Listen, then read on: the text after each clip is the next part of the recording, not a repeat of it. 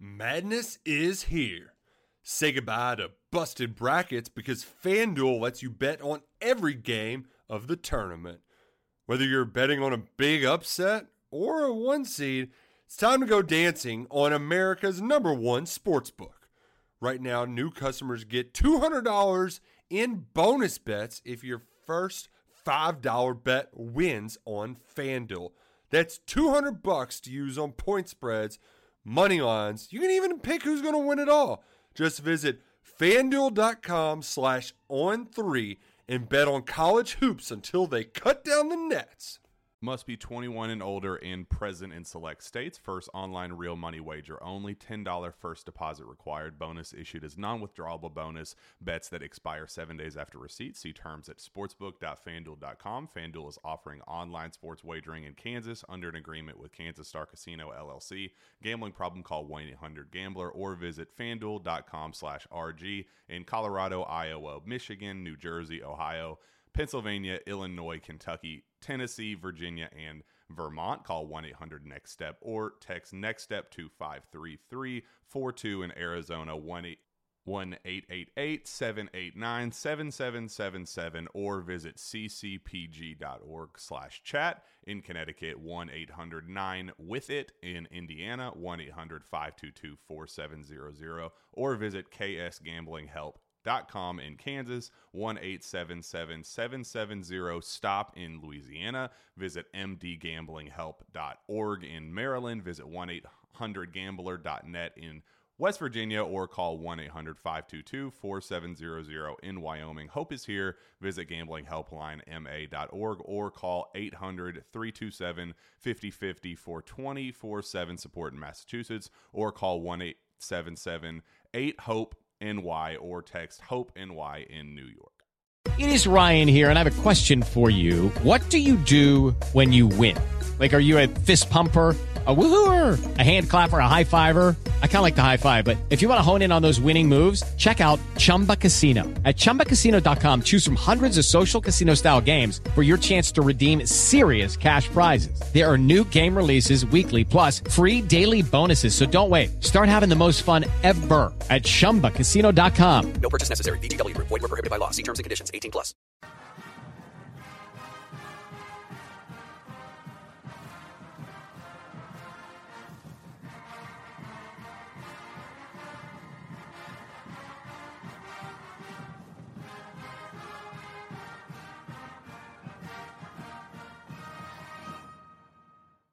What is going on, Notre Dame fans? Mike Singer and Mike Goolsby here for. It's been too long. It's been too long since we've done our last Mike Goolsby show. Mr. Goolsby, how are you doing, my friend? I'm great, buddy. Yeah, time flies. Good to be back. Yeah, I think we had you on a, a couple shows with Tim Hyde recently, but we're back with an off-season edition of the Mike Goolsby Show. Please do hit the thumbs up on the video um, and uh, subscribe to our channel, of course, if you have not done so yet if you're listening via podcast, uh, please leave a friendly review. Um, Mike, you're looking great, man. I, I just have to say that before we dive into today's topics. Been hitting the gym. I mean, you, you look like a million bucks, man. I see you weren't rocking the medium there. Oh, this is a double X, just to be clear uh, for anybody in the comments. But yeah, thanks, man. Pool season's around the corner. So yeah, I've been trying to ramp it up a little bit, you know. Fighting father time over here, brother gets harder and harder. You know, you're at 40, 40 years old now, so you got to like be extra diligent. You know, pick your spots with the Taco Bell. You know what I mean? Did you just did you just have your 40th recently? Oh, last September. So I mean, shoot, I'm you know climbing up on 41, I guess.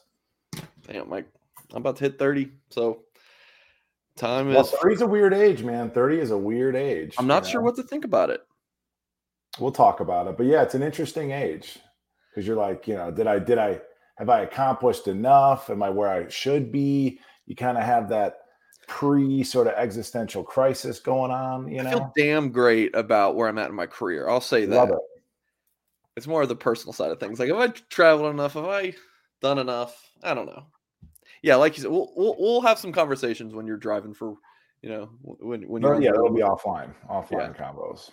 All right. Uh, if, if you're uh, watching live, you want to drop uh, super chat, we will try to get anything um, that you have. Uh, head to blueandgold.com, all your coverage for Notre Dame football, of course. All right, that's some of the housekeeping items out of the way. So for today's show, we're kind of doing a state of the union on the offense. We're going to run through the positions. Goolsby's going to give his take. Um, I may or may not agree with him. We will see on those items, and then uh, we have a conversation with uh, former Notre Dame tight end um, Anthony Fasano. Um, and uh, a Dolphins great as well as a diehard Dolphins fan. Pretty excited about um, Yeah, bringing man. Fasano onto the show. Um, so yeah, we'll go through those positions, bring Fasano on, and it will have a great time. So, uh, Mike, we're going to start on the offensive line. Um, you you have your bookends returning. Joe Alt left side, Blake Fisher right side. I think that's that's pretty much locked in. On the interior, you have Zeke Correll center. Um, I know he's he's played some guard, but he's he's center now. Um, and Billy Schrauth, Andrew Kristofic, Rocco Spindler, maybe Michael Carmody. Like, so those are the four names that you're hearing at guard. Um, personally, Mike, I'm going Fisher, Schrauth, Correll, Kristofic, Fisher from left to right. That that's kind of what I like, but I don't know. Just curious what what you think about the offensive line. Yeah, I think my answer, Michael, is going to be contingent on what Blake does in 2024. So, does Blake leave after this year and enter the draft? It'd be fun. You know, you got a championship level quarterback in 2024. We've talked about this, Michael. But uh I think if you could convince Blake to come back and play left tackle, and I'm going to get to the guard question. That guy, Blake Fisher, might pocket another five, ten million dollars. He can show the NFL he can play both sides. Obviously, you know, left tackle is a premier position in terms of the draft is concerned. So I just think there's a lot more meat on the bone, a lot more money to be made if I'm Blake. I try to start planting that seed in my head now. Okay. And I say that because it's like next year we've got probably the best tackle tandem in the country and it could be a potential waste. I like I'd love to bring the one back in in Blake. And with that, this might be a great year to roll in some youth and some like some guys that are a little different at the guard position, Mike. Um Kristofic to me, he's uh you know he's been around forever right he's played a ton of football but if like if you look up his bio right on like our notre dame's website like he's kind of a career backup like it's not a knock per se um but the guy's been here forever and i just like to me i almost want to get uh, somebody whether it is a rocco spindler or whether it's a schrauth whether it's a charles jagusah right i mean he's kind of out of the conversation he's not an early enrollee but I want somebody that's a, a, a difference maker, somebody that's, you know, and again, just a, a little bit different. You know, uh, categorically, I'd put Schrauth there. Um, you want to put Rocco there based off his recruiting rankings. I want to put Jagusah there. You know, Mike with with Coach Rudolph coaching O line now. Um, looking at his past out of Wisconsin, namely, you're going to see more pulling from our guards. So there should be a little bit more of an emphasis on like overall athleticism. Um, so could you see like an Aamil Wagner play spot duty at guard? You know, I've heard good things, and maybe he's not big enough. If we're going to consider Carmody is is in the running at 280, why why couldn't you consider you know Wagner there? Just throwing stuff out there. Do you Uh, like Jagusah's long term potential on the inside? I was just texting Tim Hyde about this prior to going on Uh-oh. air because I value his O line opinion. Jagusah to me is almost like a little bit too barrel chested singer to play tackle. Like just not not to say that he couldn't do it, but it just his body type seems more fitting to me um, to play inside. And I just think there's an opportunity there again, like with your two bookends. If I've got a three year starter in Joe Alt and all the you know the, the lineage there and the genetics, you know, his dad's an all pro, et cetera. Why couldn't you plug in a true freshman next to a guy like Alt with all of that just built in inherent experience? I think it'd be it's it's manageable. You know, if mm-hmm. you if you put and then the other thing is real quick, Mike. Yeah. If you play Kristofic or even like Carmody for that example, and then Blake and Alt leave, then you lose Correll and you lose Kristofic. So like going into 2024, you're gonna have to replace four starters on the offensive line if that was, you know, your lineup, right? Kristofic, Blake, Joe, Correll. So like when I'm picking these spots or when I'm picking my starter, I have to consider 2024 to a degree as opposed to trying to go, you know, all in in, in, in 2023. I, you, you I'm, I'm curious to learn more about the mindset you have because it's even when you're talking about quarterback, Mike, you're like, all right, let's look ahead to 2024. So you're talking about breaking a new starter now. What's the difference between breaking in the new starters then? Like you're you're gonna have fall camp and spring ball to integrate and and let these guys learn. So I guess you're saying you want more experience for next year, and you have that happen by playing the younger guys now. But I just I don't know. I you just, know, I get it. I get it. So let me try and and I yeah, I absolutely get it. I guess what I'm saying is when I look at the team holistically, brother, Mhm. I just feel like, and we're gonna get on, we're gonna touch on the wide receiver group. I just feel like the wide receiver group is has another year of polish, another year of experience, right? In 2024. I don't see much difference in 2022 and 2023 in terms of the wide receiver room. They're still still yeah. very much unproven.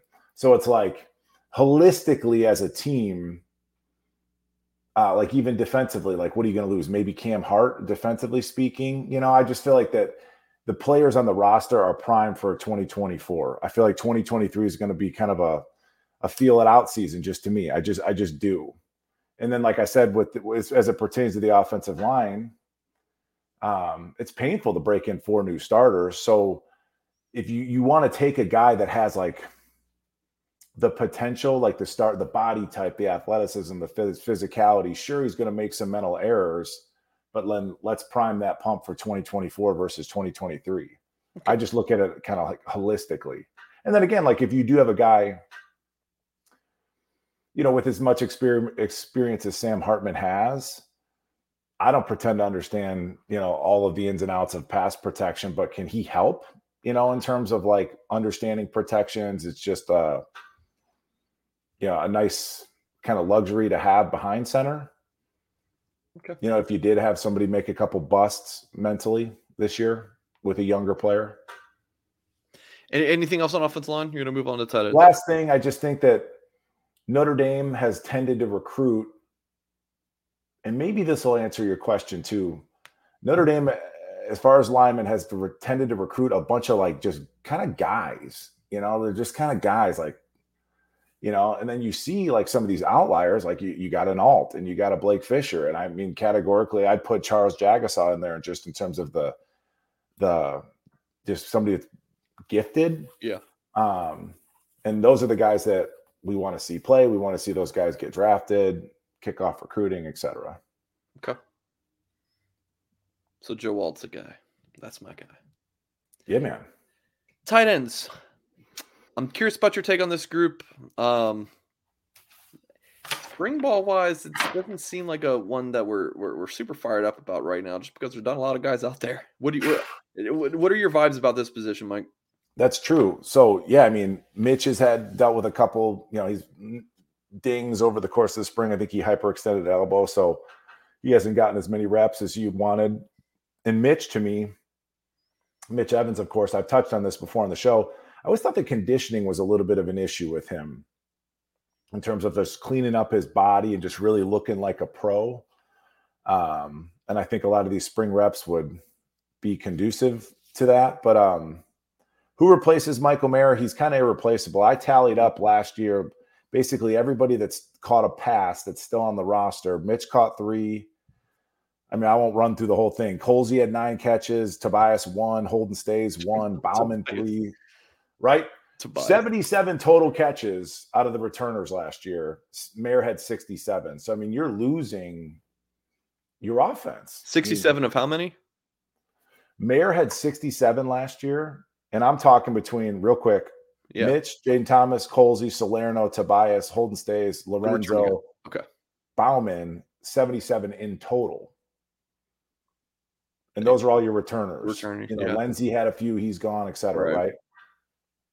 Um, so I don't know. I mean, this is a bigger conversation of what is the offense going to look like. I mean, I think it's going to be a combination of. I think Jaden Thomas is a really unique player, and from all reports, he almost looks like a you know physicality wise, he almost seems like a shorter wide receiver in terms of like his his build, his bulk. So a combination of uh Jaden Thomas, Holden Staes is probably a better athlete, you know, in the in the passing game than Mitch Evans is. And he's going to get a lot of run, obviously, this spring with you know such low numbers at the position. And then I think, strangely, Mike, I think um, Tyree could be a bit of a replacement for Mayer, and eh, specifically when it comes to like mismatches. Okay. You know, I mean, if you're if you come out in a two back, he's not a wide receiver, folks. Like he's just not. He's still a running back. To me, though, you're going to see a lot of motion, God willing, and create a mismatch with a linebacker, kind of those one-on-one scenarios that we saw with Mayer. Yeah. And I think this spring is just to get Chris Tyree kind of acclimated to just running routes, running routes, running routes, right? I kind of like the idea of him being used as a pass catching H back. I love it. Just in the flats. I mean, you're not going to ask him to block a DN, but yeah, I kind of like the idea of that. Get him in space, and he's a mismatch guy. So it's like, you know, if you come out in whatever personnel, I guess you'd come out in 21 personnel, but it ends up being 11 Mhm. because he's kind of our motion guy. I like that. I'm not trying to cover Chris Tyree in space. That's always So one of my favorite topics is to hear you talk about how you would try to tackle Chris Tyree, being a 6'4, 235 pound linebacker. I was two, dude. I was 249 as a senior. So it's like, Oh yeah, dude. gosh. You know? So yeah, yeah. You're bigger tough, than Aamil dude. Wagner. Hope and a prayer, man. okay. All right. Moving along. Yeah, tight ends. Uh, but you know what? One more thing on the tight ends, Mike. Let's say opener. Who who, who do you think's tight end one? You Oh, like Mitch Evans? Mitch. It's got to Yeah? be Mitch. Mitch, and then Staes, and then Raridon kind of an X factor considering when he's able to come back. Correct. And yes, agreed. I do believe, and I think I've mentioned this before on here, you know, when Eli Raridon was recruited, it's my understanding that he was kind of like pre-anointed, like you're you're the next one. Yeah. You know what I mean? Who hell, I mean, even Cooper Flanagan could get in the mix, but I do think it's going to be a big departure from what we saw last year, where it's like, shoot, you'd had two, three, four tight ends on the field. I think this year it's you're going to see one, if not two, on a handful of occasions. Yeah, Eli's a stud. Um, yeah, it's just one of those things like, bro, take your time. There's no rush. Get back healthy.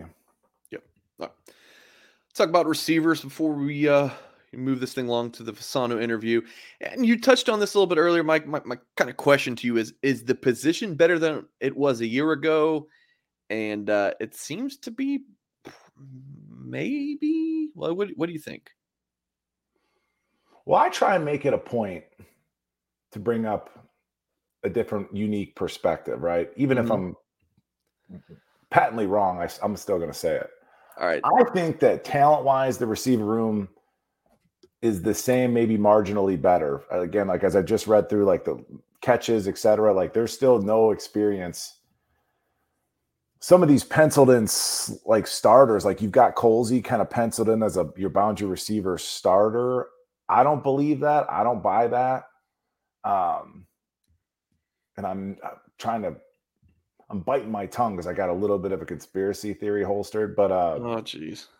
but uh, I don't see that happening. I mean, Colzie's played a lot of football for the Irish. He played in 11 games as a true freshman, had four catches, had nine last year. I just don't see it. Now, to But snaps. How many snaps? I feel like it's got to be a back, and I'm going back to this is again. Tim and I have a lot of conversations via text message. I question Dion's love of the game. Like, and I could see it in this high school film. It was kind of like he was so big and so fast. It was kind of lazy, like running under balls. It was all easy stuff. And I want to make this point. I think of Rico Flores, I think of Jaden Greathouse in particular, and even to an extent of Braylon James.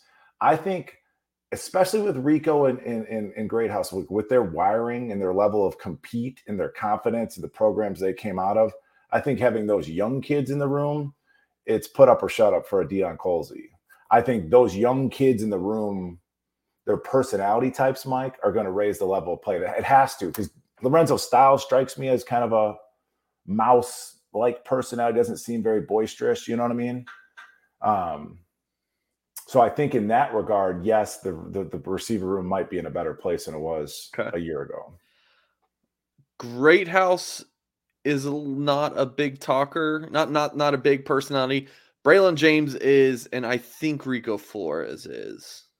Well, I'm just saying the personality, sure, but I'm saying like when you put like, do you think that do you think that Greathouse could go play in the boundary? Yes. Like, is it ideal? Who knows? Do I think that Rico Flores could go play in the boundary? Yes. Is it ideal? Who knows? Because they'll go compete for the damn ball. You understand? Okay. So like you're about- everybody wants that six four, you know, statue s boundary receiver. But if if he ain't gonna be six four, it's like, well, give me a guy that's six one, six two that's gonna go compete. So you think they're these guys are going to play with their hair on fire, and that's why it's going to raise the. I just know they're gonna compete. I know that. Like, and that's what we saw with Rico. It's like, yeah, he might be a you know half a step slower than you want, but the dude goes up and gets the ball. So when you said your conspiracy, you you gave us your conspiracy. Oh no, no, no. Oh gosh. Okay. So the Colzie thing's not even. I would push back on that. I don't know. I I saw him in high school, and he played single A private ball, so the lowest, one of the lowest balls I think in in the state of Georgia. You know, single A private, and he- it was easy, and they did win like every single game. But also, you know, he's huge. and He's more of a strider, so I think that also kind of plays a role in it. I don't know. I, I would push back on that, but um, We're talking contested catches. I think I think in the SC game, like he made an effort for a ball, and that was, I mean, that was the first time that I had seen that. I mean, I'm rooting for it, but I'm just saying, like, if I'm like a talent talent evaluator, I've looked at your film since your freshman year. If I'm going to draft you, Deion, that's a question that I want answers. How much do you love the game? How much do you love to compete? Because that high school stuff, Mike, I mean, you know it. I mean, it's formative for kids, right? I mean, that's kind of where you sort of create your identity as a and your character as a football player. So if we're going to talk like four lead receivers for this season, Caleb Smith, the senior from Virginia Tech, maybe Jaden. I mean, it, a lot of talent. Because if you're going to make me pick four, you know, Lorenzo Styles and Colzie are in that discussion. So is Jaden Thomas. So is Tobias Merriweather. And then you have one of the true freshmen. Um, three early enrollees that you touched on, and then Caleb Smith, no relation to the Virginia Tech guy. Um, you know, you always have at Notre Dame, at least in the past few years, you always have a, uh, a summer enrollee surprise. Could it be Caleb Smith? I wouldn't rule that out. So Oh, I think the surprise is James. hell, even throwing Matt Salerno in there, maybe he, maybe he's you know plays Probably not. But you know, uh, Tyler Buckner was thrown to him against Ohio State last year. But um, I think that Braylon James is going to be the surprise just because of the speed. You know, again, if Hartman's going to be your quarterback, we like deep balls. Everybody jumps to Tobias Merriweather, but he had one catch, you know, as a true freshman. And obviously you can see the talent, Mike, but you know, the talent has to produce, and that's kind of where we're at. Right. We got big, beautiful athletes. They can run, they can jump, but who's going to come down with the ball? And especially with Hartman's style of play, back shoulder fades, et cetera. I mean, that's a big component of that is that level of compete. And I mean, the weight of the world is on this poor kid. Tobias. Yeah. Holy hell. I mean, he has one catch, and you know, people think he's going to catch 60 balls this year. Um, so I think there's a lot of interchangeability at the wide receiver position. Um, I think I could see Braylon James popping just because I, I know he can run and he'll go get it. Um, This kid can run and get it. I yeah. like Tobias as the as an impact guy. I, I do. Oh yeah, well, way to step out on a limb, singer. You know what I mean? But that's the you- other thing too. Like, because I went back and I was watching Braylon Braylon James's film before we came on. Braylon played in Texas too, Mhm. right? So like, I'm just talking like a higher level of like acumen, just like understanding it. I mean, playing in Washington, it's just going to be a different vibe coming out of high school where it might take him a, another year or two to like catch up. Okay. If you're gonna go off based on that, I would go Jaden Greathouse playing at Austin Westlake and that mini college I, I went to one of their workouts a few years ago.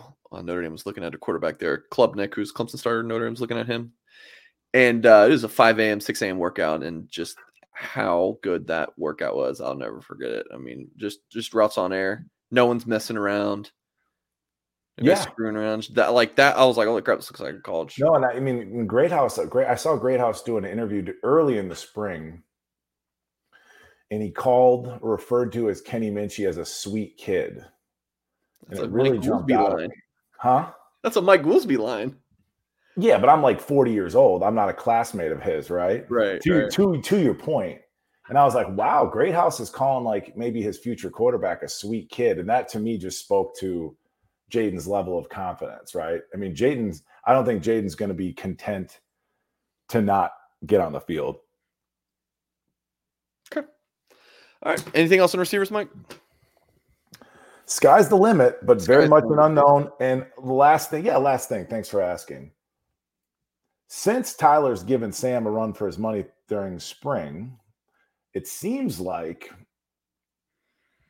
we're going to touch on this. Don't let me, uh, you know, All right. I'm not. I'm, uh, but it seems like there's almost some Sam Hartman apologists that are coming out of the woodworks or coming to the forefront. It's like, well, the receivers got to make more plays, and like it's like whatever. So, uh, if if we if we see a, a lack of wide receiver production, I don't want to put it on them. It's got to be that blame's got to be equally shared between our quarterback and them. What was it that you said before you you went on your opening discussion about the receivers? Something about you'll be wrong, but you'll stick with it just to Oh yeah, stick with it. So I don't know, Mike. Sometimes on the, this whole Buckner uh, Hartman thing, some some some part of me is like, I I just am curious how much of his takes are skewed by his love for Tyler Buckner and hate for anything that opposes Tyler Buckner. hey, I'm just saying. I've I've said it before. I, when like when you kind of get into Tyler and his background and all this stuff, I'm like something about that kid. He seems different. He seems special to me. He just does. And I mean, I think you're seeing some of that with the way he's competing this spring. But also, Mike, also Mike, let's not lose sight of the fact that this is a podcast. Um, this is for entertainment purpose purposes, right? So if I can mix it up and you like to mix it up, it's good fun. All right, well let's let's mix it up and have good fun before we move into our next segment. The point about Tobias Merriweather playing in Washington, not the best ball, and then you got Tyler Buckner playing in, you know, little baby ball San Diego private league, you know, eh, but But Tyler did, Buckner. he- for sure, valid argument. But he did uh he did transfer to try and up the level of play, right? I do, yeah, I do, I've always respected that. I really wish we could have seen that senior year. That would have been so much fun. Yeah. That and where did where did Hartman play? In the Carolinas or something in high school, I assume? Oceanside Collegiate, I believe it's called in Mount Pleasant. Yeah, it's, it's actually it's decent. It's I think it's one of the top teams in South Carolina. I'm Yeah, not. So I mean, if you pulled up, but if you pulled up the two of their like a their highlight films, I saw the episode you did with Tim most recent where you're talking about, you know, comparing highlight films, what have you. Look at Hartman's offer sheet. Look at Buckner's offer sheet. Look at the star Yeah, ranking, et cetera. I mean, I know Sam was on Netflix as a you know high school senior. Tyler doesn't have that in his bag, but it was it was pretty awesome seeing you drop that super chat. That, we got a good laugh out of that, and then I was like, was oh man, I haven't been too. too kind towards Tyler. Might be, might be mad at me, but no. But again, I mean, I'm just I'm a I'm a fan of whoever our starting quarterback is. But I just uh, for for a lot of reasons. Um, Even Drew I'm willing Pyne to die on that hill for Tyler, and I may end up being right. even a fan of the starting quarterback last year for most of it. I was rooting for him. All right. So uh what we're gonna do next is uh hear from Anthony Fasano. Really good interview. Uh former teammate um of Mr. Goolsby. We've had some awesome guests on the show. What we've had Aaron Taylor, we've had Chris Zorich on multiple times, Brady Quinn, Zibby, Fasano. Um heck, I think like two, three years ago we had on Preston Jackson, um, a guy who I've you know followed um, you know, w- doing with his work in Tampa Big County I was Preps. growing up. Big County Preps. Just County give him a quick shout out. Yeah. Yeah, so some awesome guests and uh, Anthony Fasano for me was uh, was was a big one, and, and we'll talk about that in in just a moment. Um, but first, let's go ahead and hear from our sponsors over um, at Augie's Locker Room, which is, folks, you know it um, as the memorabilia place for everything Notre Dame football. If you want to complete that rec room and get that special Notre Dame item, head over to augieslockerroom.com. They have Notre Dame stadium pieces, jerseys, helmets, autographs, one of a kind Rockne items. Joe Montana signed items, famous sculptor Jerry McKenna's miniature replicas of the bronze statues around the stadium. Seriously, folks, one of a kind stuff. And if Augie doesn't have it in store, he will find it for you. Go to augieslockerroom.com, or if you're in town, stop in at 1811 South Bend Avenue and see the vintage helmet display dating back to 1890. Augie'sLockerRoom.com. Give him a call 574 277 ND. All right, without further ado, let's hear from um, Anthony Fasano. And joining us on this week's episode really needs no introduction, but his name is Anthony Fasano, second round pick in the 2006 NFL draft by the Dallas Cowboys, Mackey Award finalist, and really the man who started tight end U tradition at Notre Dame, if I may say that. And I also want to add one of my favorites all time Miami Dolphins. You know, when I people ask me what's your favorite Miami Dolphins memory, as a as a Fins fan. It is this one right here, the Wildcat game in 2008. This has to be one of your favorite touchdowns in a Dolphin uniform. I'm guessing, right, Anthony?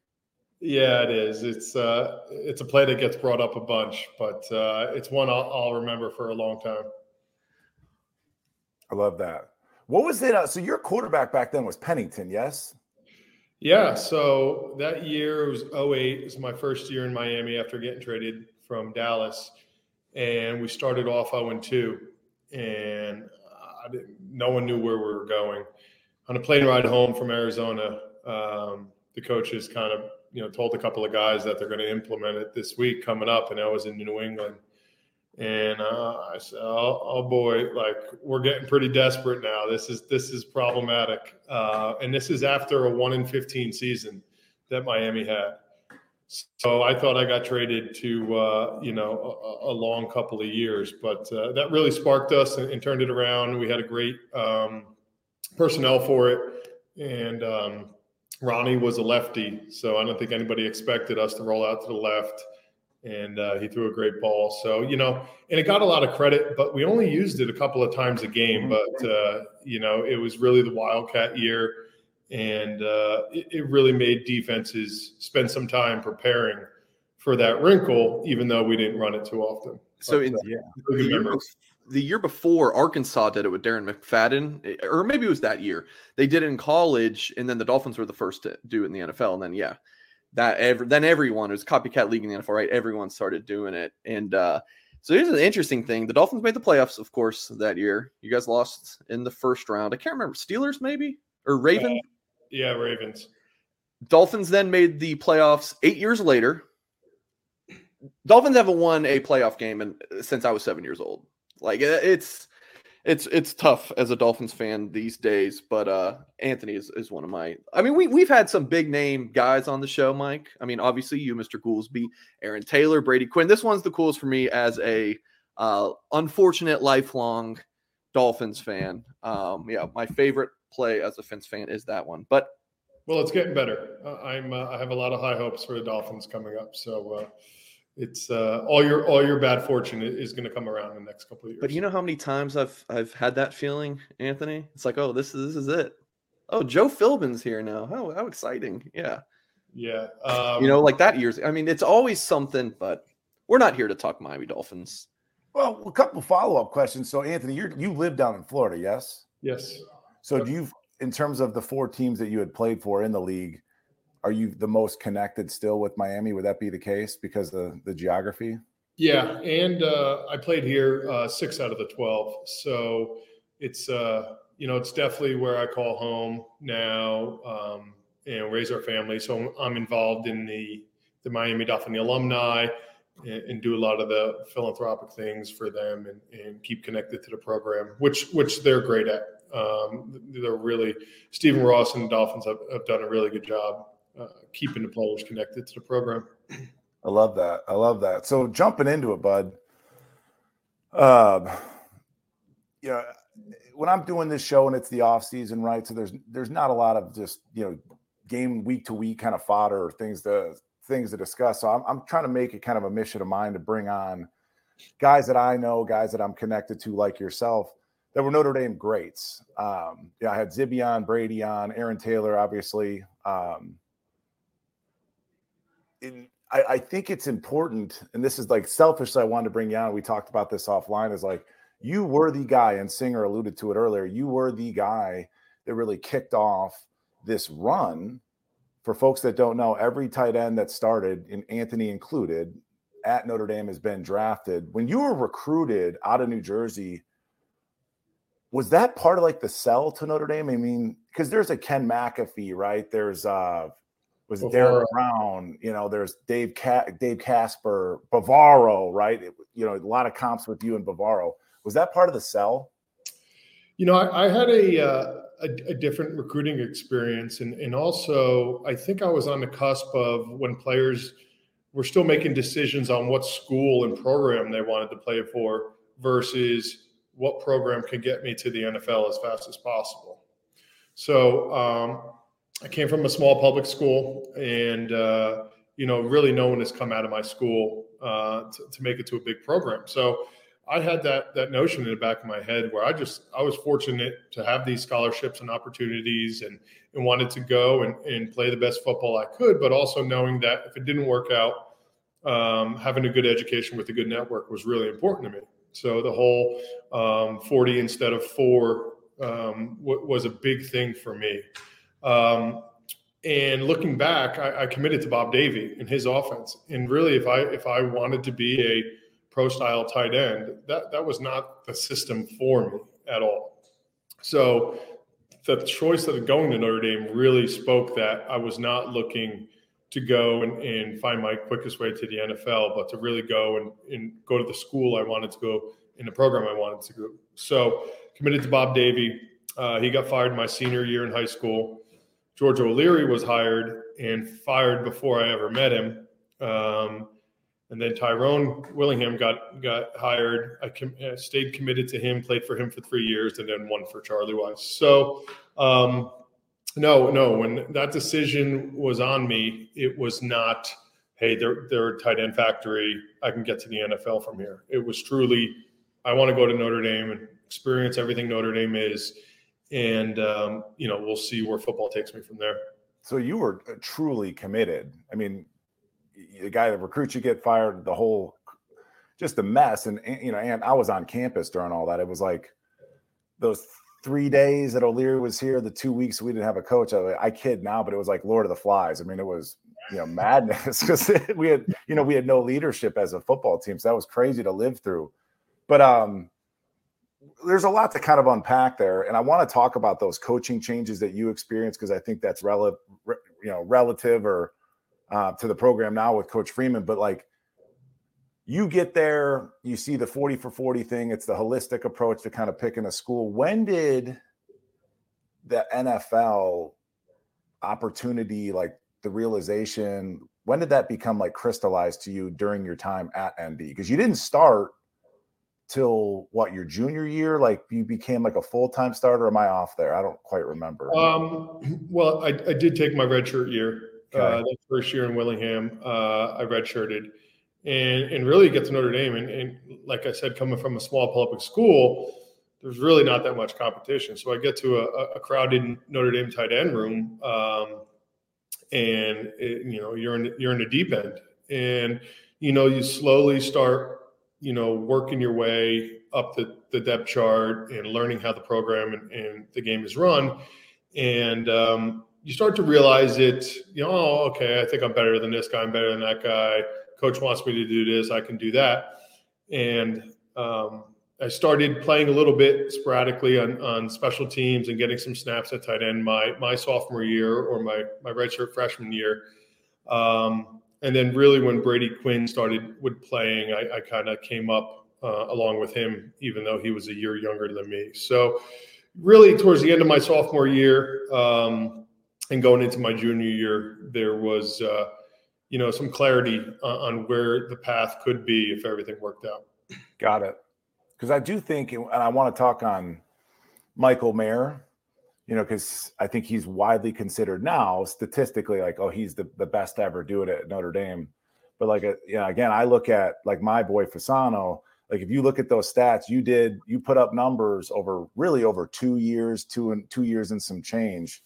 Um, and there's a lot of similarities, I think, between you guys as players. But you know, looking back on your career now, maybe more of a focus on ND or at your time at ND. What made you special like if whether it's a physical thing that you were able to do well whether it was like a, a mental thing your, your makeup how would you answer that? Yeah it's tough and it's probably easier looking back um, now than it was at the time. Sure. But going back um, and i learned this actually more in the nfl and a lot of it came from from bill parcells but uh, you had to be really good at one thing and pretty good at a couple other things. And for me, that was blocking and really um, hanging my hat with blocking. I know it was kind of a dying breed when I was coming in. A lot of athletic wide receiver type tight ends, slot tight ends were starting to become in vogue. Um, and that just wasn't me. No matter no matter what I did or how I trained, it really wasn't me. So so hanging my hat on blocking, and then really being um, really sound mentally because you know aside from quarterback, tight end is really carries the weight mentally as far as the playbook and week by week game plans going in and things shifting. Um, so so really being trying to be flawless uh, on the mental side of the game, and and then just slowly get my technique better. You know, mm-hmm. you're going against 280 pound, 300 pound, super athletic, strong guys, and the outside linebacker DM position, and I'm most of the time overmatched. Um, so uh, you know, getting your technique down was super important for me, and and and uh, making that my craft year in and year out, trying to get a little better each year is really what uh, what allowed me to play a long time. That's what, yeah, that's what helps you stick around because you were interesting. Because to me, man, it was like you were an H back. Sometimes, if even in the NFL, I feel like they used you almost as a true fullback, lead blocker you were detached, you had your hand in the dirt, you could really do it all as a uh, you know, as like as you said, as a blocker and be a very serviceable guy in the passing game. And I think that's some similarities to Mayer. I mean, do you see that? Uh, we talked about, I mean, your familiarity with the program, but I, I'm going to presume that you've seen quite a bit of film of Michael Mayer. Do you have any thoughts on him just overall as a prospect? Yeah, he's really a, a throwback player in, in a modern game and um, he had a great career. I think he's he's probably one of the best in the last multiple decades in in being able to do it all. And I think he's going to have uh, a very long NFL career because of sure. that. You know, and he needs to you know have some luck and stay healthy and get into good situations as far as offenses and coaches, quarterbacks. But um, his talents alone and what he can control, uh, he has a very bright future. And uh, I really enjoyed watching him play because as much as the receiving tight ends and fast guys are, are fun to watch and, and fantasy and the whole deal. I mean, really, a, a, tight end that could do it all is super valuable for a team and will be valuable. You know, having having to stay on the field for uh, all three downs, uh, mm-hmm. being able to pass block, run block, not really give away, but also have mismatch on defense in the pass game uh, very valuable to offense, and I, I think that's what he serves. Uh, and from from what I I've heard, he's uh, he's a plus in the locker room uh, and just one of those clubhouse guys. So um, everything everything is uh, super positive and bright future. I'm happy, you know, kind of to uh, to be in the same Irish tight end pool as him. Absolutely, yeah. It's kind of why we're here. Yeah. So it doesn't sound like you've ever met Mike you know, uh, during COVID, uh, we did some Zooms, and, and I, uh, I participated with the tight end room. Um, no kidding. Yeah, yeah, and I, I one of the, the, tight end coach at the time at Notre Dame was an old uh, coach on one of my NFL teams, and this is yeah, McNulty. McNulty, you're talking about? Yeah, yeah. and okay. Uh, we were together in Tennessee, and he, he had the job, and they were in COVID, trying to fill time on Zoom, so. I got on and got to meet a couple of guys uh, and talk and just share my experience uh, what what I would have done, what I suggest to do, and it was pretty cool. I love that. I love that. Uh, could you could you elaborate a little bit more? I think people would be interested. To, so we're in yeah we're in COVID. Everybody's kind of limited as to what you can do. What does he just give you the floor via Zoom call and say, talk to these boys, or what'd you get into? Yeah, just he said, you know, you know, tell the guys what it's like to be, uh, you know, Irish tight end, what it takes, what's what are some of the things that you know were really beneficial for you, um, you know, and and kind of being a pro was really what uh, I think the theme of it was. How to be a pro, and even though even though you're in college and you have um, different responsibilities, you know, handling yourself in the building and outside the building like a pro is, is super important and will go a long way. And that's something that I learned from honestly Jason Witten.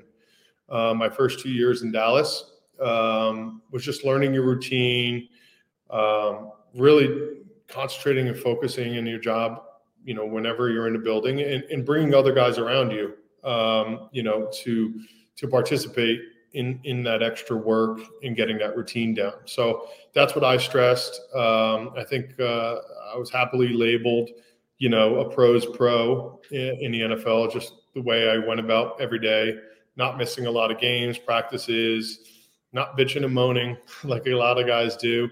Um, while still being a good teammate, you know, and a guy's guy. I, I think it was a, uh, you know, kind of developed, but also uh, innate in me. But uh, I just stress that to the guys. You know, it's it's you go have fun. You know, have that camaraderie, but uh, take this as a business because it's it's serious deal.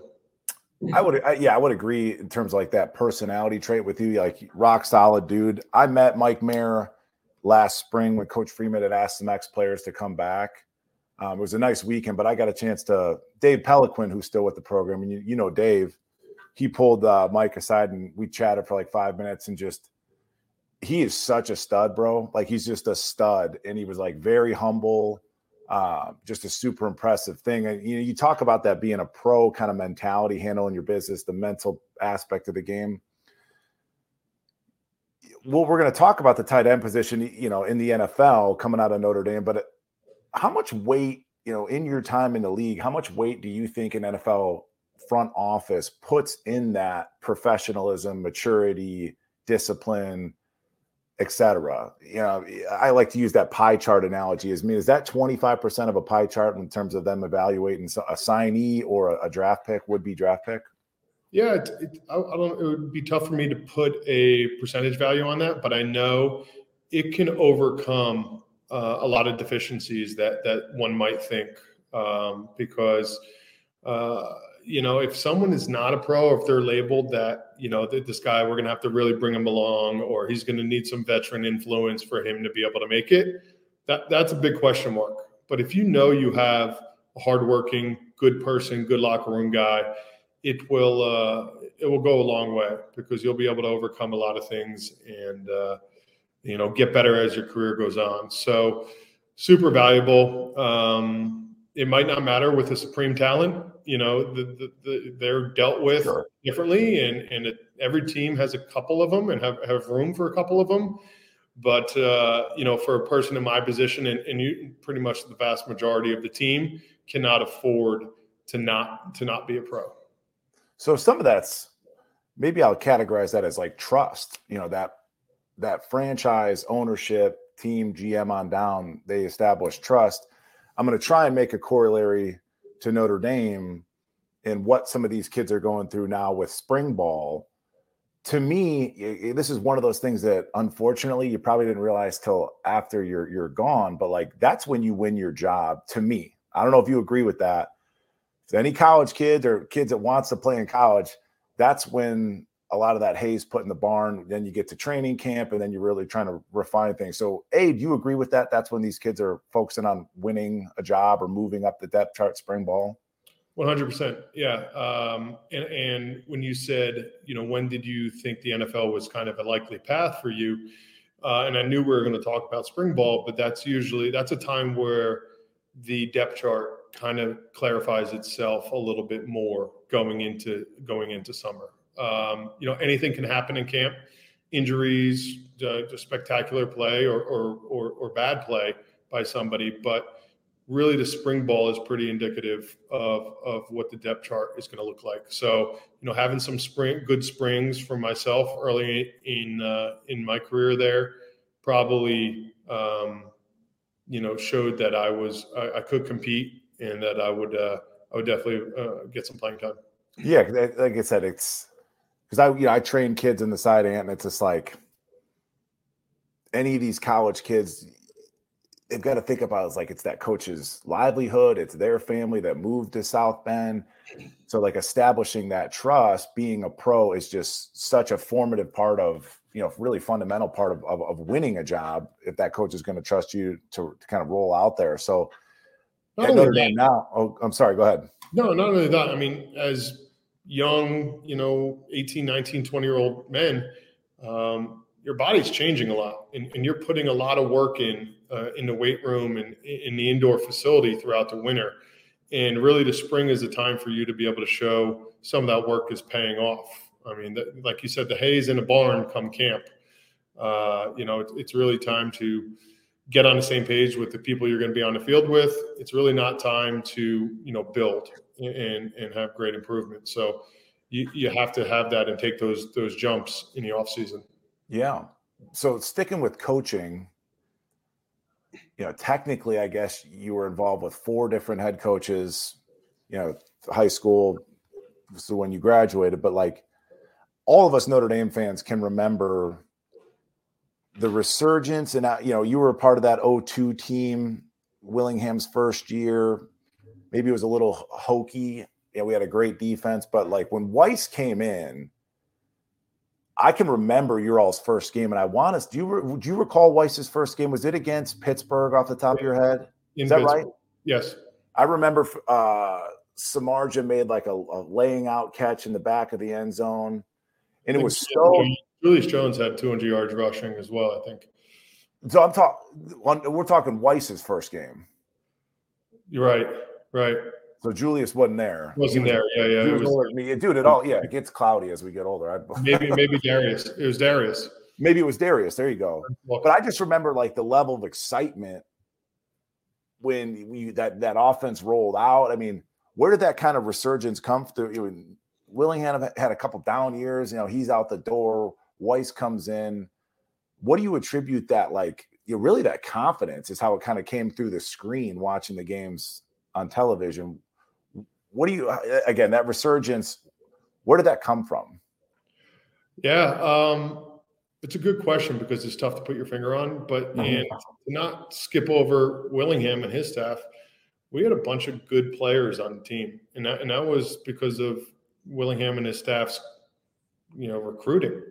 We had a lot of good pieces to the puzzle, um, and and Charlie came in just coming off a Super Bowl and had that bravado. Um, just a Jersey guy with a little bit of attitude, didn't really have the, the all the corners rounded off, and kind of gave gave the team a sense of a little bit of freedom to be themselves, Okay. and and has that pro mentality where you know we were dogs and we were we were going to go out there and win, um, and, and there's no reason that we should settle for anything less. So that really that bled through the team, um, and, and at the end of the day, it was still a time where you needed a good quarterback, and Brady Quinn was on top of his game. We had the receivers, we had the leadership, uh, guys that have been through a lot together throughout the team with coaching changes and whatever it might be. Um, you know, you're going through three years of, of, of college and not winning a lot of games, you're going to go through it. And everyone hung in there uh, and really came together that last year. I dig it. So I, I, I want to build on what you had said about Weis. He's an NFL guy, right? So for, again, for those that don't know, like you refer to your position coach by his first name, right? It's not Coach Smith. It's Hey John, what am I doing on this route, right? You're almost you're you're more of a peer with your coach in the league, whereas in college it's not quite that. It's a little bit more subservient. But you know, you had said that like he let you guys kind of be yourself and sort of be dogs. I've talked about this on this pod, bro, for like three years. There is an interesting element at a program like a Notre Dame where there's so many responsibilities put on your plate. I can I can always remember just being tired, dude. Like you know, you know, like just being tired. Uh, study hall, you know, you got a full day every day. Um, you think that there's some validity to that though? Like at the college level, man, like especially Anthony, we're talking about big games like week four, uh 2023 season. You know, we we're playing Ohio State at home, presumably a night game. Um yes, we want to have good kids. Yes, we want to have high academics, but dude, this is still football, right? Could you talk about kind of like striking that balance, you know, maybe through your perspective as a player when you're there, maybe now in, in, in hindsight? Yeah, and I think it goes back to what we spoke about earlier about trust and, and being a pros pro, right? If, if if Coach Weis came in and said, "Okay, I got these leaders, I'm gonna kind of hold a couple, a certain group of people accountable, but I'm gonna let these leaders lead uh, and trust them to do so, and then bring my my kind of pro style attitude to the team." I think it, I think it works as it did that year. But uh, when when there's distractions and, and coaches worrying about other things off the field or in the classroom, it becomes difficult to, to really, um, you know, let the leash off and uh, sell out. Yeah, and it's it's having leadership. I think you know not only from the coach on down, but also within the locker room and peer accountability. So um, that that's really and, really playing for one another um, is in that synergistic you know attitude is really important. Um, I think it's kind of lost in the NFL now at free agency, but having a group of guys that have gone through some tough times and are playing for each other really outweighs individual talent and, hmm. and getting that cohesiveness together. Uh, what we had at, at that year um, is super important and, and, stuff that you can't really teach. You know, it just has to come over time, and it happened to align for us. Got it. That's interesting. So, I, you know, there's a there's a bit of a I'm going to use the term quarterback controversy at Notre Dame with our transfer with Sam Hartman. And then you've got a guy kind of waiting in the wings and Tyler Buchner. And I've always talked about, you know, I'm a pro Tyler Buchner guy. He's been in the program. I can see the potential. There's other folks that are in the camp of Sam Hartman. You know, he's a he's played for five years at Wake Forest, put up a ton of numbers. But I'm st- I, I'm still, you know, I'm an ex captain. I'm a locker room guy, and I'm like, there's something to building your program around your guys. And I think that it's it's it's going to be I think like the transfer portal will kind of serve Notre Dame well going into the future because we're only going to take a couple. We're not going to build a program around transfers and I think you can still kind of maintain that culture that you're speaking of, right? So Yeah, I mean the game is entirely different than it was. The the structure of college football um, it's a lot different than than uh, I think we were used to but it, it is it is the structure in the game you have to play now. So I think Notre Dame has has done exactly what Notre Dame you know was expected to do and needs to do and, and does it the right way. Um, I think we're set up well for the NIL. Uh, I think we're, we're fair considering you know what is needed in today's game, and uh, while still holding true to uh, really really hold prioritizing our guys and guys that chose Notre Dame from the beginning, um, while still competing and playing the game that, that needs to be um, played on the elite level. So uh, Notre Dame is, is awesome at, uh, at, at doing those certain things. Goolsby, do you have anything else for Anthony? No, I was just going to segue into um, this, you know, week one Ireland kickoff. I know Anthony, you you're involved with a trip out there. You want to speak on that for a bit? Yeah, no, no, I don't want to um, plug it too much, but yeah, it's just a, trip. Um, I think a lot of Notre Dame fans would like, and uh, I'll bring it up. Uh, yeah, I'll, I'll, talk a little bit about it. I think Ryan Ryan Grant's involved in it as well, and a couple other Notre Dame guys. Yeah, now's your chance. He's yeah, let's hear through yeah. the website, dude. Okay, so cut it up. Um, so while I don't get back to Notre Dame and on campus much uh, for a lot of games, but uh, I am looking forward to the Ireland game. Uh, I've uh, in retirement really taken a liking to golf and, and, try to play as much golf as possible. And uh, there's there's really no better place in Ireland, and, and happen to go to uh, a Notre Dame Navy game as well. So uh, I was contacted by uh, JP Cohn and a former teammate Ryan Grant, who they work together on global executive tours. They put together a great tour that includes some golf, but also some sightseeing, and then and takes to the game. So uh, we'll be playing golf and uh, doing some sightseeing in Ireland. Uh, we're actually visiting a uh, American football uh, team that uh, Irish kids play on. So looking forward to speaking with them and then you know seeing Notre Dame get a win overseas. So uh, we'll be doing that uh, late in August, and uh, we'll we'll be uh, accepting any any Notre Dame fans, anybody who wants to be a part of the trip.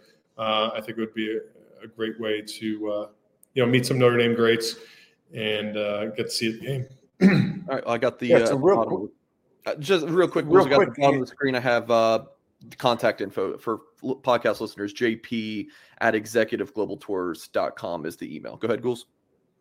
Uh, do you know, like, are so fans come over, they sign up for the trip, the package, etc. Are they like you guys crushing Guinness with them, playing golf, or did, what does that interaction Yeah. look like? You know, Yeah, so um, all the older players that are going over um, will play golf with the, the the Notre Dame fans and participants that have signed up for the trip. Uh, I think we have a, a scheduled dinner together. Um, we're all staying in the same hotel and doing doing a, uh, a tailgate as well before the game. Nice. So yeah, we'll be intimately involved with with the whole group that signs up through uh, Global Executive Tours. Depends on the, the the the bunch of guys that they're bringing over. But if y'all are staying in the same hotel, that could lead, you know, maybe those fans might be coming home with some stories, you know, yeah, yeah, maybe more than they bargained for.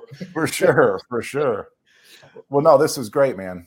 Anthony, I appreciate the time, man. Go Irish and, and, and go Dolphins, right?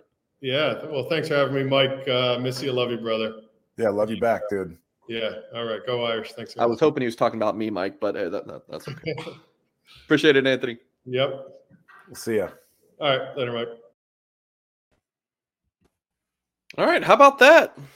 30 minutes of straight gold, Mike. Am I on? Can you hear me? I can hear you. Oh, yeah, it's good stuff. Yeah. I'm always amazed, Mike, when I do those, you know, interviews, um, that people know what I'm trying to ask them. I might I bounce around so much in my brain, and it's like, oh yeah, he understood what I was trying to ask. Yeah. Yeah. Maybe it helps that I know some of these guys are, you know. Well, it, you do a lot on our show. Like, does that make sense, Mike? You're like, you're like, uh, conf- you want me to confirm? Am I making a good point? Like, uh, am I speaking English? I don't, it doesn't even need to be a good point, brother. It just needs to be like a cohesive statement half the time, right? All right, so if you if you guys are just joining us, um, we had obviously played the Fasano interview that uh, Mike and I did a, a couple days ago, um, and before that we talked about uh, a little bit of State of the Union, kind of Mike's thoughts about the O line, tight ends, and receivers. We're gonna finish up with running backs and quarterbacks. So again, if you missed any of that stuff, just just go back and watch it um, or, or, or listen. Forby Huggins said it's great Goolsby pulls his old teammates in and that they're willing. Team, yep, appreciate the super chat. Joey also said uh Buchner has the stones we need. Um, so uh Joey Green is uh very much in your camp. It- it- I will say, Mike, you know, the the YouTube comments and the message board fodder, it's very split. I, I think it might I think you think it's a little bit more pro Hartman, and maybe it is, maybe it is. But I'm just telling you, like I I see all spectrums of it the middle the far this end the far that end fan base seems yeah pretty you- Yeah. yeah And at the end, and at the end of the day, none of it matters, right?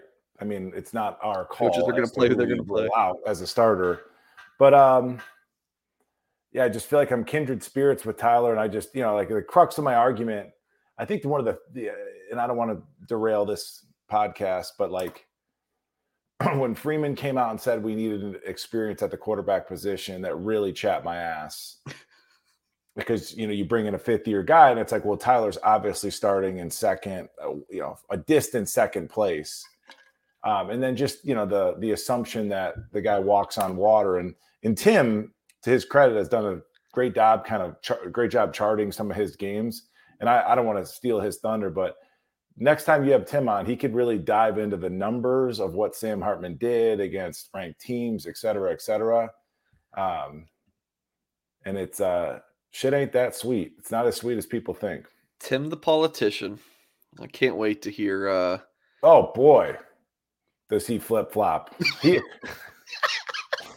right but, you know, hey, hey, bringing him over, bringing him over to Tim uh, to Team Buchner might have been my best sales job I've ever done. it was impressive Thank you. what about a kicker um spencer Shrader from usf is enrolling this summer i think that's it and then uh the punter is um another transfer i believe walk on. They got a walk on transfer. Yeah, Tyler. So just to just so Tyler knows, under Coach Freeman, they are completely separating themselves from like recruiting specialists. Yes. Like specialists will not be recruited. They're not going to spend time, money, money, resources on recruiting those guys. They're going to just stick to that t- trend of taking in a, a grad transfer. Interested to see what Marty Biagi does as the special teams coordinator in terms of recruiting because Mason, as a Zionsville native, just recruited Indianapolis, and that was kind of his main thing. Or if you know, um, you know, Marcus Freeman needed uh, someone to go with them because when Freeman does those home visits at the end of the year, he always has an assistant coach with him. So sometimes it would be Mason um, who would go with him different places. So interested to see what Biagi like. Who's going to be the in-state guy? Is it is it still Biagi? Because yeah, I, I always called him the the Brian Polian special. In 2019, you know the, the, the punter from Alabama. 2020, a long snapper. 2021, a kicker. 2022, a punter. Like always, these scholarship specialists. I think those days are gone. Oh, for sure. I mean, I've been told maybe maybe here and there eh, you know but i i think No, we were offering long snappers. I mean, those days are over.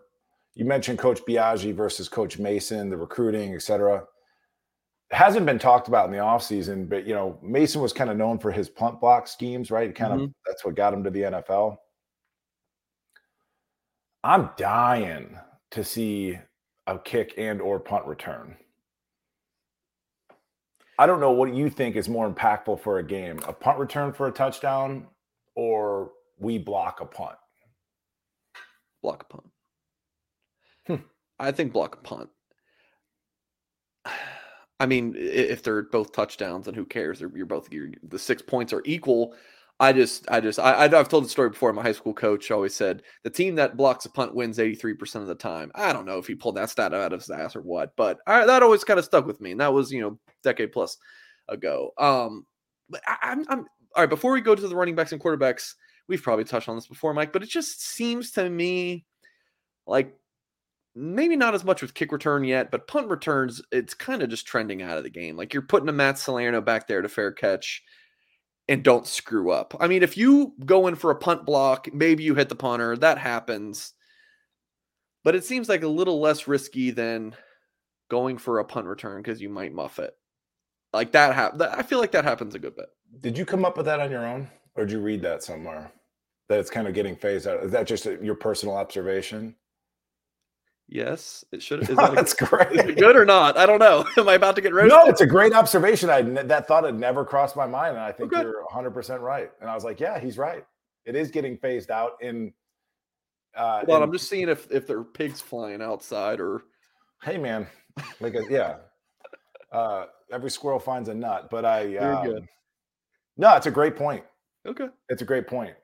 But that doesn't mean we can't zig if everybody else is zagging. I mean, I played on some teams like, you know, Julius Jones had some, Joey Getherall was a world world class punt returner. Julius Jones bringing kicks back against like, you know, Nebraska. It's like, it's um, it's interesting. I think your high school coach was onto something. I do believe that there's data to back that. Ask Tim next time you see him. It's very much akin to like the winning the turnover battle in terms of the probability of who's going to win the game. But I'm just saying in terms of providing some electricity and some spark. Yeah. And it's almost sustained. Like if you can get a kick or a punt return, I just like to see it. I just Yeah. would. Yeah, it's fun. It's fun. Yeah, I, I- you know I I think the, the there's something about the punt block momentum that I just think is is different. I, I wonder if Tim Hyde's watching. Tim, I, I'm Of just course curious. he is. You think he is? Of course he is. Yeah. I think uh, the other thing is too, like you know, of all the athletes that we recruit and all the speed that Freeman's bringing on campus, you know, you've got a Salerno back there, and it's just like that's the best we can roll out there. You know, I mean, it's just that there. That's always been a little frustrating for me right. ever since I started doing this. As you said that, I'm thinking of the the human element side of things. Like Matt Salerno is this guy who's a foxhole guy's been with your program for so many years. He, he earned his way to a scholarship. We want to get this guy on the field because we just love him, right? I, I'm just trying to put myself in the coaching staff shoes, maybe just in that in that um you know in, in the goog. Man, just put him a punt return, fair catch it, get him back there, just get our boy some playing time, get him something. Um, I don't know. I'm I'm spitballing. What's the yin and that's the beauty of football, man. I say it every weekend when I'm training my kids. It's the yin and the yang of football. So it's like if the scouting report on Notre Dame's punt return team was like, oh shoot, we got to spend an extra 20 minutes every day getting ready for this block scheme, and then we come out with a holdup uh, return to set up an actual return, you're going to catch people off guard. Yeah. I mean, you're naturally you're going to get a better return from that because they're so accustomed and um, scared of getting one blocked. Yeah, Bernie says a great show. Always met her with the third amigo. I know, I know. I, I missed him. We we we, do our our our, uh, our three man shows. You know, we'll, we'll definitely keep doing. All right, a couple super chats, Tyler, and we're gonna get to this running back and, and quarterback topics. I promise. Tyler says when we miss a game winning field goal, they might rethink. I I totally disagree because they're bringing in the most experienced guys. It's not like uh, you know, oh, what's if Notre Dame keeps bringing in these grad transfer quarterbacks, what's it going to mean for record, recruiting at the high school level? Like, this is not that conversation. This is kickers. You know, like you, I think you could bring in the best grad transfer kicker every single year. It's not if they're not recruiting high school guys, and who cares? Like, I, so I would push back on that. You'd feel a lot better with a fifth year guy kicking a game winning field goal versus a 18 or 19 year old, right? Absolutely, Mike. There's far less unknowns in recruit. I mean, specifically, let's recruit a kicker from a cold weather climate that's got four years of experience, et cetera, et cetera, under his belt and rolling the dice against a kid that can kick at 65 yards in high school and looks cool on YouTube. But it's also the Mike Goolsby show, and let's not spend any more time talking about kickers, brother. Speaking of looking cool on uh, on YouTube, you might uh, do appreciate the super chat, Tyler. 4B Huggins says, "I'll say this: it takes a combination of competitive spirit and desire slash need. Looking at some of the recruit Christmas living rooms slash Christmas trees need. I have no idea. I know what he means. Okay, I have no idea. So he's saying, uh, he, he's basically touching on like, and when you look at some of the recruits, you'll see Coach Marcus Freeman and, and name an assistant coach posing with the family. There's lofted ceilings. It's like, you know, 15 foot clear height. They've got some massive Christmas Sure. tree. He's alluding to the fact that these are like well to do families. And uh, because of that, maybe the kids don't have the same com- competitive spirit, fire, need, love for football, etc. And I, I, I mean, I think there's some validity to that, and I think that I've, I've touched on that before in this show. have You need more kids that need football. That I'm telling you, there's, there's something very real. It's something I could have asked Fasano about and probably should have, but uh, absolutely. Okay. I, I yeah, I think that just- those I don't like hearing it. It just that just bothers me. But I also understand that you know there might be. Well, you know, Freeman's touched on this. Like um, Tyson Ford was like a kid that Bri- Brian Kelly might not have went after, you know, just because of the uh, everything. And it's like, okay, you know, Marcus Freeman brought. Well, I love this kid. So, yes, depending on backgrounds and academics, there's a natural correlation between Notre Dame and that. But you know, it's turning over more stones. And this is what we talked about with academics. It's like just because a kid has a dangle the point nine as a sophomore in high school, don't rule them out. Dangle the carrot. Dangle the carrot. So yeah, I, I tend to. I mean, I get what the what the poster's saying. I do. Right, I'm glad you would decipher that because I had no idea. But for B Huggins, I really do appreciate the super chat. Okay, let's uh let's, let's get back into our uh, position. Our still state of the union offense. Someone that you were very very excited about. Um, I think like the very first player that I, I talked to you about when you when you joined our you know our blue and gold staff. Um, you know as our football analyst, Chris Tyree.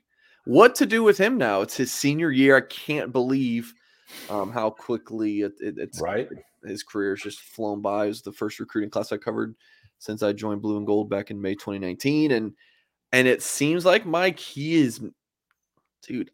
All right, you got Diggs and Estime at the top. You would assume, right? I think the world of Jadarian Price. Gi'Bran Payne has had really good reviews in spring practice, but what do you do with uh w- with Chris Tyree at this point? I kind of think you do exactly what you're doing. I like this plan. I, he's still a running back. Um, that gives you some more flexibility from that mis- mismatch perspective in the passing game. I do. It's unfortunate, and I've talked about this on the message board once or twice, but like a guy like Chris Tyree, you know, if you ran outside zone with a cutback or something like that, I mean, you know, seeing the game through the line, the eyes of an inside linebacker, like I'm worried about his speed. I'm going to fly to the edge, and then boom, he puts his foot in the ground, creates a cutback with his kind of diminu- diminutive stature. Again, he's a tough tackle to make in a hole. But the way that he's been coached at the college level, like he never stays square to the line of scrimmage. His shoulders are always tilted almost towards the sideline, which to me takes away that cutback vision. You feel me on that? Okay. So it's like, and there's where's the mesh point is the quarterback, you know, we're doing it out of shotgun versus being under center. It's just different looks. I still think he could be a really good running back, but I like what they're doing with him. And yeah, it's a full, a full stable on paper. It's a full stable. This spring, all they've got is Audric Estime. Yeah. And, and pain and pain. Hmm. Yeah, Diggs. What to do right. with Chris Tyree? Use him as a punt returner, and I think they they've done so in the past. But are we going to talk about the running back group as a whole? Let's talk about it. Okay. You know, I'm a bigger Estime fan than I am Diggs. I just uh look at that face. I mean, come on. Look at that face. Listen to the press conferences. Oh, he's, he's amazing. He's amazing. What what makes you say that? Just listening to him, he's just he's he's a little bit reserved, but then you hear him singing the fight song, you know, a couple years ago. Just Energy. a goofy kid. I think he's just Energy. to be around. I liked interviewing him. Pretty no nonsense kid, you know, not a big media guy, which I always love. You know, selfishly, I wish it's it's better for business when the kids do want to talk, but like I appreciate he's just about his business and doesn't really care about Twitter. You know, like ah, I just, you know, just good kid, man. Got a lot of energy though, right? Yeah, he does. I mean, He's in a one way, of those guys who's you know when when you, when you're buddies with him, the more you get to know him, the more he opens up. I think he's that kind of kid. I, I just see a lot of Kyren Williams in him in terms of like his his DNA, not not the physicality, yeah. not his you know body, but just the way that he's wired. He's a confident kid. He almost seems like he's bubbling over with energy at times. And like this is like twice now that he's kind of reinvented himself as a football player. I mean, I met him at the spring game thing, and he is deep, like in terms of like front to back, he is deep. Uh, and now he's trimmed himself down. He's constantly working to get better. Like Logan Diggs, bro, you've missed all spring because you pulled your hamstring.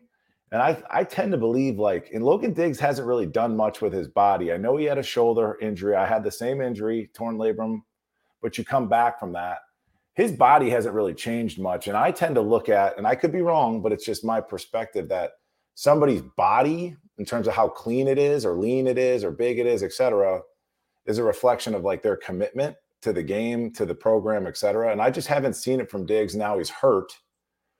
Um, and like you know, like you said, you've got Jeremiyah Love coming in, you got Price nipping at his heels. I mean, there's not room for I mean, or is there? It's an amazing looking running back room, to be honest with you, man. On paper. Yeah. I mean, all six of these guys I feel like can play. I just feel like I feel like that Audric Estime, and I'm almost trying to just speak this into existence, put it out into the universe, but I feel like Estime is primed to be a star. I just do. I think that's like me saying Tobias Merriweather is primed to be. I don't think you're it's not much of a, a leap, you know. Like I think that's that's kind of the. But concept. I mean, a star, like a a star, like a top five back in college.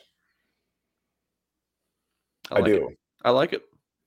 I mean, just because he's shown the commitment, and yeah, I was watching Jerome Bettis film the other night. Like, you know, Jerome Bettis is a little bit longer of a strider. Like, ironically, he's a little bit looser of an athlete than Audric is, but um, it'll be interesting to see what happens with Diggs. I just don't like the fact that he's injured all spring, and I don't like the fact that it's a hamstring. How do you pull a hamstring and be a running back? It's just like don't make sense to me.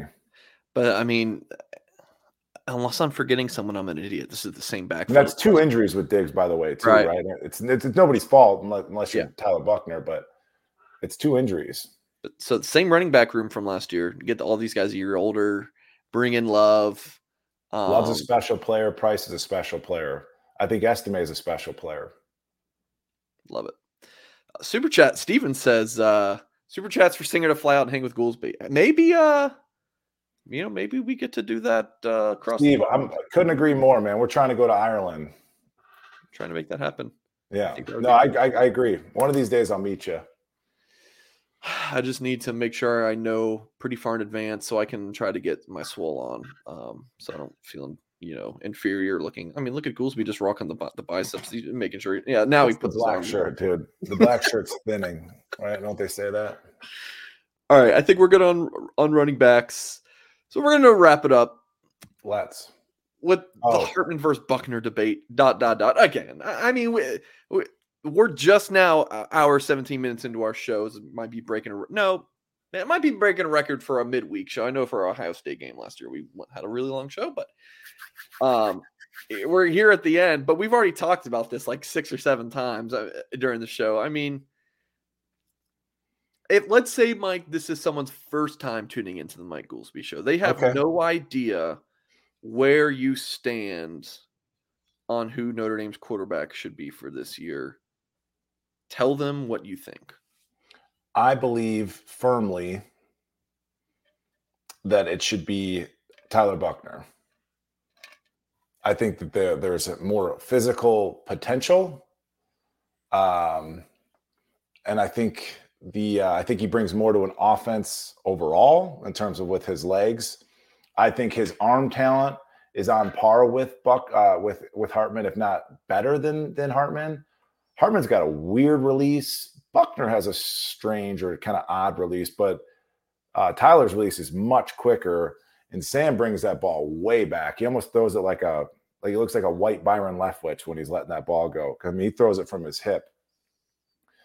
And then it was just fr- it's been frustrating. Again, this is for a new audience or a new viewer that you know Sam is just lauded over. Like, look at what he's accomplished, and it's like, guys, gals, he played for five years, you know, and it also bothers me that nobody else or not not enough people saw the potential in Tyler and what he did in the bowl game against South Carolina after fighting back from an injury, a major injury too, you know, a grade four, or five uh, AC sprain. It's no joke. And comes back and plays his ass off. There's a couple boneheaded plays, a couple silly picks, but um, this is third start ever. So uh, I just think that there's more upside. And then to my overall kind of trend here, Mike, in that we're sort of working, peaking towards 2024, Freeman's third year as a head coach. I want Tyler Buchner to have more experience. And that's the other thing, too. You almost have to put it in the comments that when I lost my mind that night, you almost have to link that podcast episode in this episode in the description if you could. But like, Which one? one of my arguments was like outside of Tyler's injury history, the inaccuracy and some of the decision making, the processing speed, I believe fully that that can be cured with game experience. Because you know Sam Hartman didn't roll out as a as a true freshman, etc. You know, is Sam Hartman ever been an All American? By the way, I know the answer. The answer is no. You know who was an All American?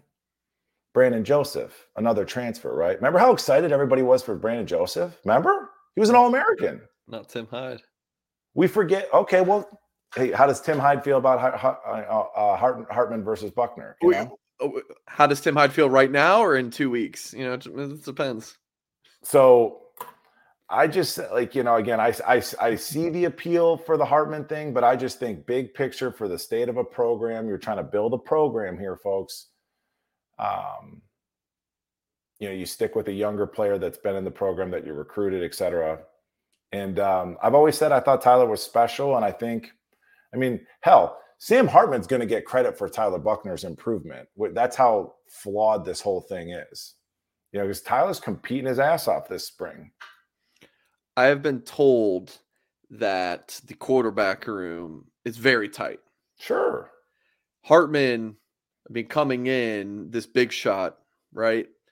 He's just one of the guys. You know, I, you know, he could come in and be like, "All right, I'm just here for, I'm just here for my few months, win some games, get some oh, NIL, and and go to the." But no, he's really, I think, like the Mike. You can speak to the struggles of Notre Dame, right? When you get to Notre Dame, like, man, this place maybe not is what I thought it might be, right? Oh, it's a lot colder here than I thought it was. All that kind of stuff.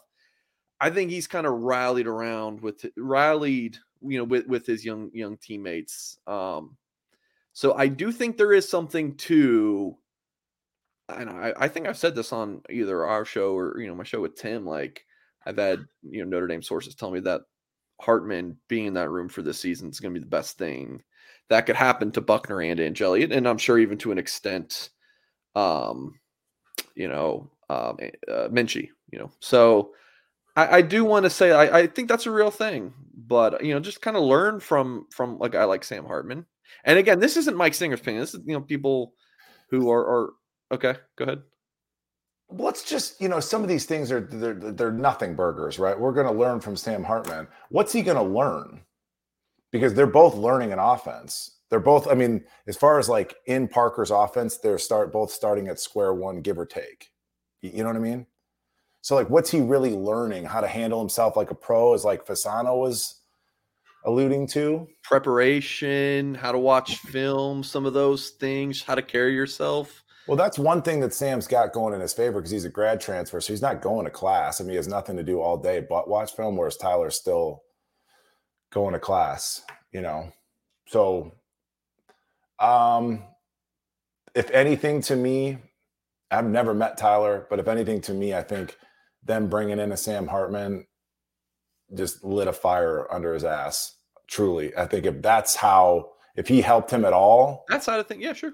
If he helped him at all, it's just yeah, yeah, to bring out that competitive fire and really stoke it. But we'll see. We'll see. Uh, nothing. Nothing matters. And Tim. Tim says this famously. Nothing matters until Ohio State. Period. Nothing. You know, I think I'm. I'm. I think you've convinced me. I think I'm coming to the Buchner side. And then the other thing, um, I, I thought about this too. I I'm joking, by the way. I'm joking. That's fine. Well, no, I mean your job is to kind of be impartial. But I, but I mean, I'm, I'm just saying, like, if you watch the games, Buchner, excuse me, Hartman isn't great at throwing an out route. A lot of bubble screams and a lot, a lot of deep balls. It's like, you know, and his, and again, I'm, I want Tim to talk about his record versus ranked teams, et cetera, et cetera. You know, and you got to talk about also the quality of play, the quality of defense, Mike, in the ACC. You remember when Notre Dame played North Carolina? I mean, their defense is trash. It's like I watched a lot of college football. It's literally it was bad, and he lost to UNC twice. Sam Hartman did. You know, I mean, the, the ACC sucks, dude. It's not good football, and he's never won anything in the ACC. Okay.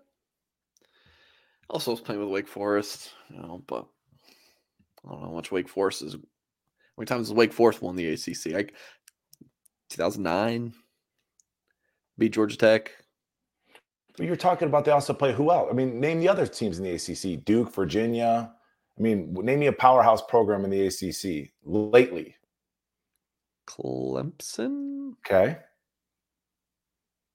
Florida State. Eh, lately. Very lately, no, the the ACC is terrible.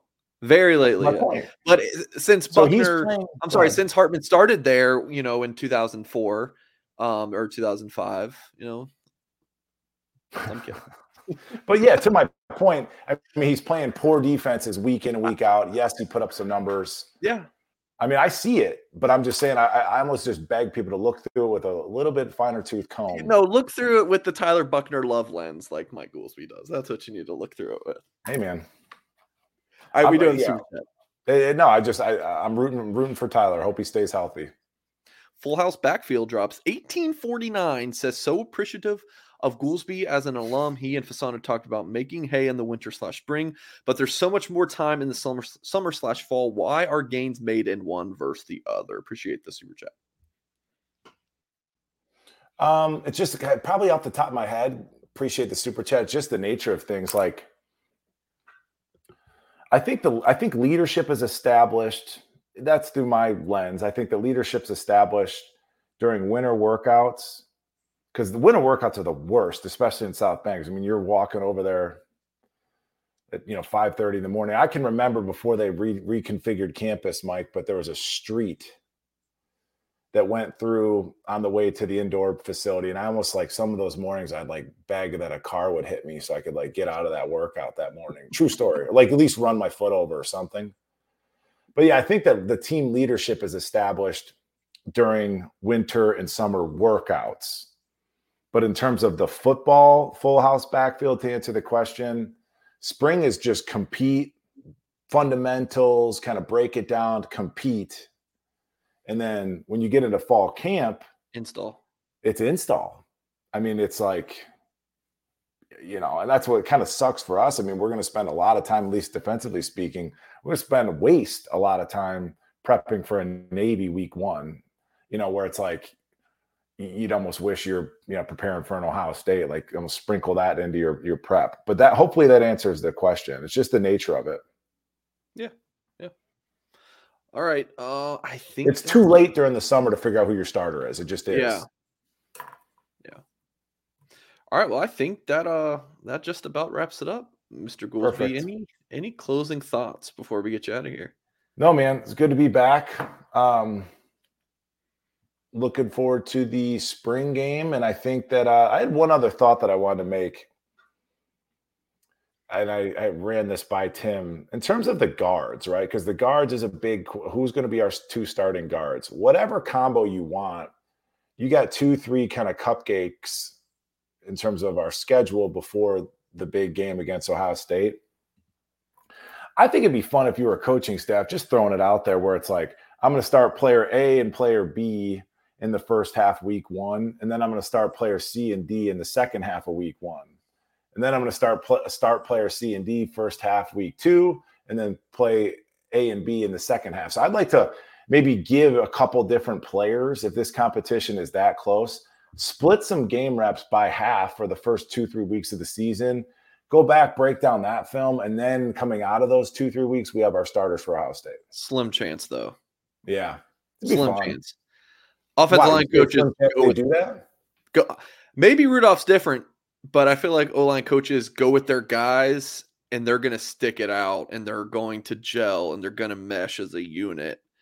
And I don't think O line coaches like to lose that that chemistry and, and time with those guys working together. Fair point. Fair point. I mean, I, I just think. I mean, look at those. Tennessee I like the idea. I just don't see it. I don't think they're going to do it. Yeah, it's just interesting because like you, you're you're basing all of that. You're judging that such an important position um, just off of going against yourselves. You know, the, the, same, you're going against Jason Onye, Howard Cross every single day. So it's like if you could mix in different body types from other teams, I just, it'd be interesting, man. Yeah, I just wondered, like, does the staff they know what they they have? You would like to think that with well, Rudolph might line, not, though. I mean, Rudolph just got here. Yeah, yeah. Parker we'll should know. Yeah, yeah, we'll see. We'll see. That was the only thing I only note that I didn't really get to. I will be at the spring game. Of course, Goolsby and I were both in South Bend for it last year. I didn't get to actually go to the spring game. I, I had to, you know, do our post game show and um, had recruits that I was seeing, uh, you know, when they were in town and everything. But uh, so I'm I'm actually going to be there. But Mike was not able to make it in this year. No, not this year.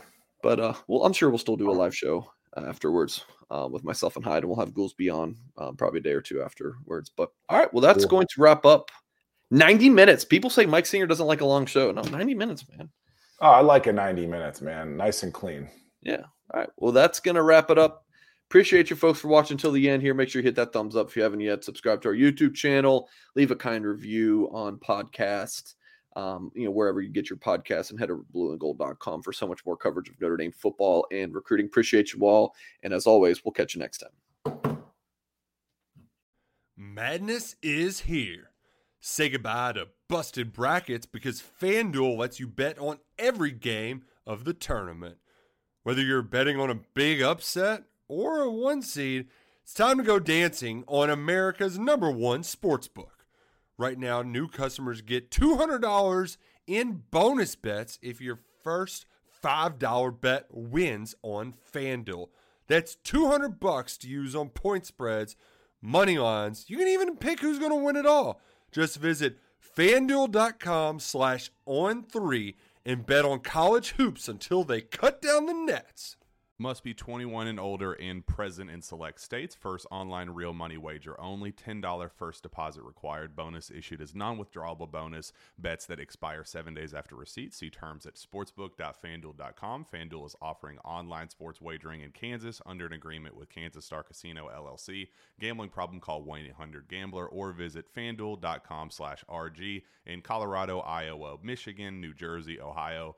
Pennsylvania, Illinois, Kentucky, Tennessee, Virginia, and Vermont. Call 1 800 Next Step or text Next Step to 53342 in Arizona 1 888 789 7777 or visit ccpg.org slash chat in Connecticut 1 800 9 with it in Indiana 1 800 522 4700 or visit ksgamblinghelp com in Kansas, 1 770 stop in Louisiana. Visit mdgamblinghelp.org in Maryland. Visit 1 800 gambler.net in West Virginia or call 1 800 522 4700 in Wyoming. Hope is here. Visit gamblinghelplinema.org or call 800 327 5050 for 24 7 support in Massachusetts or call 1 877 8 HOPE NY or text Hope NY in New York.